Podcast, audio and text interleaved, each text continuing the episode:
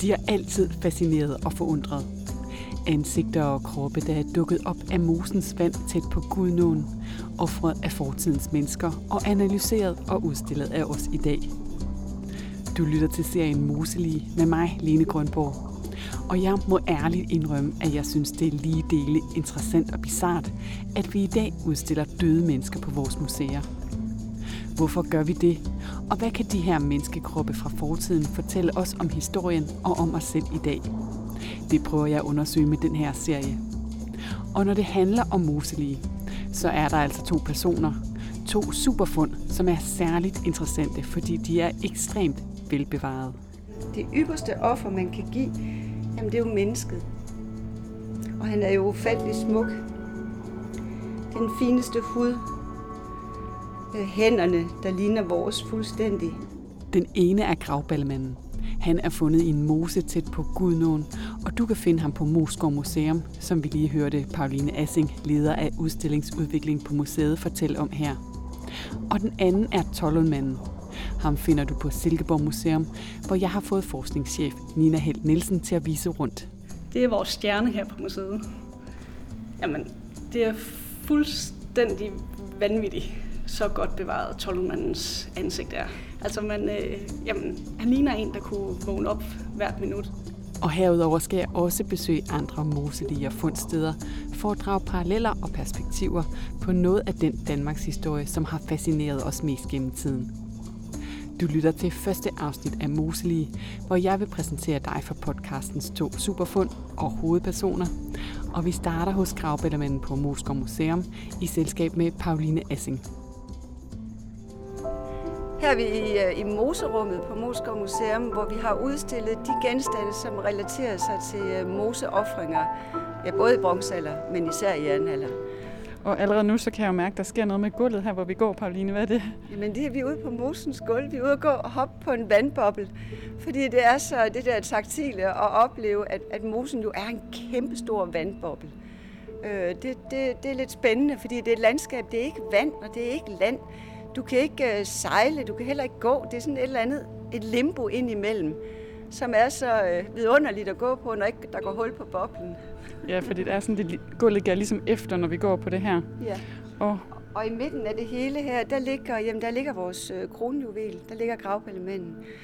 Og han ligger, vi, går, vi er jo oppe på mosen her, og han ligger så nede i mosen, hvor han ligesom er kommet på plads, sådan som han har ligget i mosen i øh, mere end 2000 år. Og rent skulpturelt, som han ligger dernede, så er han jo bare så ufattelig smuk. Han ligger nede i sit eget rum, lige så stille, trykket ned mod, mod sit underlag og, og øh, den smukke fod, der strækker sig ud fra det venstre ben. Men han ligger jo egentlig næsten i det, vi kalder NATO-stilling i dag.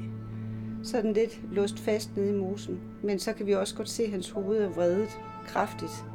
Og man kan også godt skimte dødsårsagen heroppe fra, at han er blevet skåret i halsen og en ting det er, at man kan stå og kigge på ham heroverfra, øh, ned igennem en glasmontre. Men man kan jo også, som du siger, gå ned ad trappen, og så gå ned i, i et rum nedenunder. Ja. Skal vi gøre det? I gravbællemandens rum, ja, lad os gøre det. Så skal vi ned ad trappen her. Vi ned i mosen på bunden, hvor der er andre offerfund, og hvor han så har fået sit helt eget rum, hvor man både øh, hvor der både er plads til en skoleklasse, men hvor man også har det der sådan mere sådan tætte, intime nærvær til ham alene hernede. Og det er vigtigt. Nu er vi sådan kommet helt tættere på at står her lige foran ham. Øhm, vil du prøve at beskrive, hvad der er, vi kigger på? Jamen, vi ser jo gravballemanden, der ligger på maven, men i sådan en forvredet stilling med højre arm sådan trukket op bag sig, venstre arm strakt ud, som, og den hviler på, på venstre knæ, der er bøjet, og så det smukke, eller det højre knæ, der er bøjet, og så det smukke venstre ben, der ender i den der fine, sådan hvilende fod, med de smukkeste tæer og den fineste kurve omkring hælene. Øh, han har så mange fine kurver i huden, og øh, han, det er jo sådan skulpturelt meget smukt og meget rørende. Men øh, ude, op ved hans hoved der, der rejser hovedet sig, ligesom ligger på en pude, og der kan man så se det der dybe snit, som er skåret fra hans højre øre og helt rundt halsen og til hans venstre øre. Og hans røde hår, det kan man jo ikke andet end bare lægge mærke til. Det er jo fuldstændig rødt, og stadigvæk hans hår, der er bevaret. Men det er så, konservatorerne har så lige øh, holdt det oppe med et hårnet. Men så den frisyr, vi ser der nu, hvor det næsten er sådan en nyreformet kalot på hovedet af ham, sådan har det jo ikke set ud, da han gik omkring på jord. Men der er bare en utrolig ro og hvilen over kroppen, som om det næsten sådan uh, har åndet ud igen og fået fred hernede i, i moserummet. Jeg hedder Nina Helt Nielsen, og jeg er forskningschef på Museum Silkeborg. Og nu står vi her i en stor sal og er lige kommet ind på museet. Hvad er det, vi skal ned og kigge på? Vi skal ned og se på museets hovedattraktion, Tollundmanden, som øh, ligger gemt herinde nede i det bagerste rum. Er det den vej her? Det er den her vej, ja. Vi kigger. Nu er vi kommet ind i vores jernalderudstilling, hvor vi fortæller lidt om livet i jernalderen. Og så, øh, ja, muselivet, det er den her vej. Og her kommer vi faktisk forbi Ellenkvinden, øh, som jo også er et muselig, der er fundet ude i Bjelskovdal, men øh, ikke lige så godt bevaret som Tollundmanden. Og så kommer vi ind i det mørke rum her. Og fuldstændig mørkt. Hov, og så tænder lyset. Tænder lyset. Der ligger han. Det man kan se, det er en mand, der ligger på siden. Og det, der er fuldstændig fascinerende, er, at man kan se alle de små detaljer, der er i ansigtet. Man kan se de små rynker, man kan se de små skægstubbe, øh, man kan se porerne i, øh, i huden. Det er fuldstændig vanvittigt. Altså, han ligger med, lige så stille med lukkede øjne, helt rolig øh, ansigtsudtryk. Ja, man kan ikke se, at han, øh, han har været offer for en fuldstændig vanvittig, dramatisk begivenhed. Ja, for det, der står mig også, når jeg står og kigger på ham her, det er jo især den der detaljegrad, du taler om. Øh, blandt andet i panden, ikke? at man kan sådan virkelig se rynkerne, både dem, der sådan går på tværs af panden, og så dem, de fleste af os har sådan lige derover næseryggen, der sådan vender lodret, og det ser jo nærmest ud som om, øh, ja, det er en til en. Jamen, og det er det jo også. Altså, det er et hoved, som simpelthen er bevaret. Selvom det er 2.400 år gammelt, så er det simpelthen bevaret, som det nærmest så ud, dengang han blev lagt i mosen. Hvordan vil du beskrive hans krop? Altså, Øh, det der er vigtigt at slå fast her, det er, at når vi står og kigger på Tollundmanden her, så er det jo kun hovedet og hatten og øh, hængningsrebet, som ligger omkring hans hals, og bæltet, der er det originale. Kroppen, det er en rekonstruktion, som er blevet lavet. Men det, den viser, det er, at øh, hvordan han så ud, da han blev fundet øh, i sin tid, og han øh, efter udgravningen. Så har man simpelthen øh, lavet en øh, øh, stø, afstøbt nogle af knoglerne, og øh, ud fra øh, udgravningsfotos har man så rekonstrueret kroppen. Og den måde, man kan se, at han ligger på, det er, at han ja, med, øh, ligger med arme foran sig og med benene trukket lidt op, altså nærmest i en sovestilling. Og det gør jo netop, at man får det indtryk af en person, der ligger og, og sover og kan vågne op hvert øjeblik, det skulle være. Jeg sidder her med dig, Pauline Assing, på Moskov Museum i Gravballemandens værelse. Her er overhovedet ikke andre i dag, fordi museet er lukket, så vi har faktisk det hele for os selv. Kan du ikke lige prøve at fortælle mig, hvordan blev Gravballemanden egentlig fundet? Han blev fundet den øh, 26. April 1952. Helt nøjagtigt, og det var en lørdag. Og om lørdagen, der gik øh, tørrearbejderne ude på Silkeborg der gik de i mosen. Og der var en entreprenør, der havde købt rettigheden til at udvinde tørv. Og for dem, der bare synes, det lyder mærkeligt, så er det jo fordi, det hænger sammen med, med den brændsens knaphed, der var efter 2. verdenskrig, og øvrigt også mellem de to verdenskrige. Og derfor så tog man ud og hentede tørv, som man så tørrede og brugte til opvarmning af husene. Og det gjorde man også her ved Nebelgård Mose, nord for Silkeborg. En ganske lille kedelmose, som vi kalder den. Der har ligget en stor isknold en gang efter istiden. Og, og det smeltede, og så dannede den her sø, som så er blevet til mose. Og det var lørdag formiddag, og øh, der var sjakket var i gang. Og så øh, var de tæt på at have tømt den her mose for tørv. Der stod bare sådan en, en balk, som man siger, sådan en, et, en bane igennem i midten, og de havde pumper på til at pumpe vandet væk. Og så stod Tagebusk Sørensen der og løftede sin skovl og stak ned den fuldstændig, som han plejede at gøre, når han lige tog det øverste af tørven af. Og lige pludselig så, så gyngede det sådan. Og som han siger, jamen det var jo ikke som, som de der store stammer, vi ramte i mosen. Det var mere sådan som en gummibold. Og så lige pludselig stod det store røde hår op af mosen.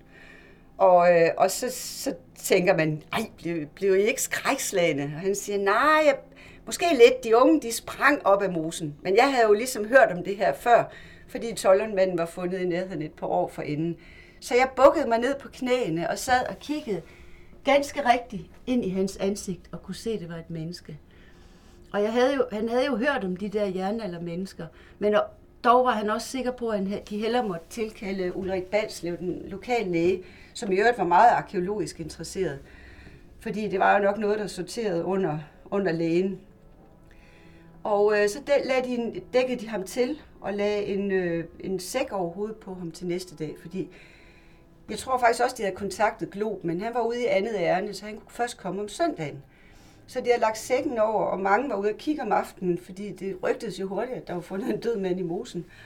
Og så var der, som vi har hørt, en, der, der så kom til at træde på ham, fordi da det blev mørkt, træde på hans hoved. Og den historie har fyldt meget siden, blandt andet i, i tolkningen af hans død.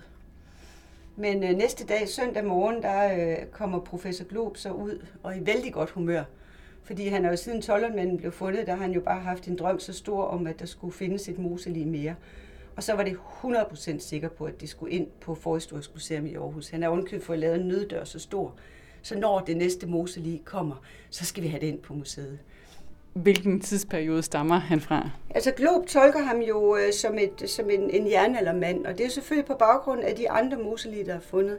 Og blandt andet øh, tolleren to år forinden, men man har jo ikke nogen egentlig datering af ham endnu. Så det er jo bare en, en formodning. Han har jo ikke noget tøj med, han har ikke nogen følgegenstand med, som kan være med til at datere ham. Øh, der bliver så lavet nogle undersøgelser af, af selve nedgravningen derude, øh, nogle pollenanalytiske undersøgelser, som kan være med til at indkredse på hvilket tidspunkt øh, han er lagt ned. Men altså, først er det på en formodning. Først senere, så kommer en øh, kunststof 14 datering af ham, og faktisk en hel serie af kunststof 14 dateringer, hvoraf den sidste blev lavet i 2010 med sådan en acceleratordatering, som absolut er den mest øh, sikre. Og der er vi omkring en 290 før Kristi fødsel. Og det vil sige, at han får sig fint ind i den gruppe af menneskeoffer, mennesker i mosen, som har den, kan man sige, det har man gjort siden bundestenalderen, lagt mennesker i mosen, og måske offer dengang også. Men på det her tidspunkt fra omkring en 540 Kristi fødsel til 400 efter Kristi fødsel, der har vi jo sådan set hovedparten af de mange moseliv, vi kender fra Danmark, fra Irland, fra Holland, altså fra hele det nordvesteuropæiske lavland, der har vi nok kendskab til omkring 300 moseliv. Men det er jo langt fra alle, der har bragt på museum. Vi står her og kigger på Tollundmandens ansigt. Nina, hvordan havnede Tollundmanden egentlig hos jer på Silkeborg Museum? Tollundmanden blev fundet i 1950 øh, i forbindelse med tørvegravning ude i Bjelskovdal, som ligger cirka 10 km vest for Silkeborg. Øh, det var sådan en helt almindelig dag for de lokale, der var ude at grave, øh, men pludselig så stødte de jo så på noget, som ikke burde være i tørven. Og øh, de fandt jo hurtigt ud af, at der faktisk var tale om et lig, som lå i den her mose. Og øh, heldigvis så kontaktede de hurtigt politiet, øh, og øh, de kunne godt se, at der, det var ikke tale om et, et nyt mor, de skulle til at opklare. Det var en øh, fuldstændig cold case, øh, så de øh, kontaktede i stedet for arkeologiprofessor P.V. Glob øh, inden fra Aarhus, som kom ud og så på moselivet og kunne konstatere, at ja, det var netop et moselig fra jernalderen. Øh, og han anslog så på det tidspunkt, at det var omkring 2.000 år gammelt. Så han sørgede for, at øh, det her lig det blev fragtet øh, forsvarligt til Nationalmuseet, hvor det så blev udgravet og efterfølgende øh, undersøgt på Bispebjerg Hospital, så man kunne blive lidt klogere på øh, det her moselig. Fordi der var selvfølgelig fundet moselig før, men øh, få af dem var faktisk udgravet sådan mere videnskabeligt. Øh, så det her gav virkelig en ny mulighed for at blive klogere på fortidens mennesker. Og det er så først her i nyere tid, at jeg har fundet ud af, hvornår han egentlig er fra. Vi har længe vidst, at øh, han var fra det, man kalder før romersk jernalder. Øh, men her, selv for nogle få år siden, jamen, der var det der sagde man, at det var mellem 200 og 400 før Kristus, øh, at han var fra. Men øh, vi har nu fået lavet nye dateringer, som faktisk har kunne indskrænke dødstidspunktet til øh, sådan, øh, det er helt exceptionelt, øh, til en periode på omkring 25 år fra mellem 405 til 380 før Kristus. Så det gør jo, at vi nu har en, en meget præcis datering, øh, og faktisk også kan sætte ham i hvad skal man sige, en historisk kontekst. Altså vi ved, at han nu levede øh, samtidig med Sokrates, øh, som har vandret rundt i øh, Athens gader og snakket med folk. Og øh, på samme tid, jamen der har Tolleman altså gået rundt hernede i, øh, i Silkeborg-området øh, og dyrket markerne og gravet tørv, eller hvad han nu har lavet. Det er jo sådan lidt tankevækkende.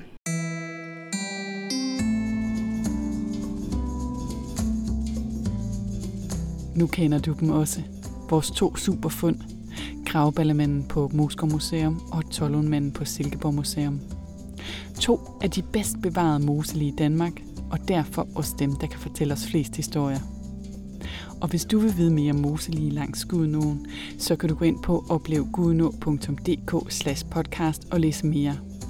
Du er selvfølgelig meget velkommen til at dele podcasten eller give den stjerner med på vejen, hvis du vil have andre til at finde den. I næste afsnit, der skal vi helt ned i det kolde mosevand, når Pauline Assing og Nina Helt Nielsen fortæller det, vi ved om, hvordan man i sin tid offrede de to mennesker til datidens guder. Og så tager arkeolog Rasmus Birk Iversen fra Moskov Museum os med ud til en særlig offerplads ved Lauritshøj, hvor der offrede både mennesker og dyr.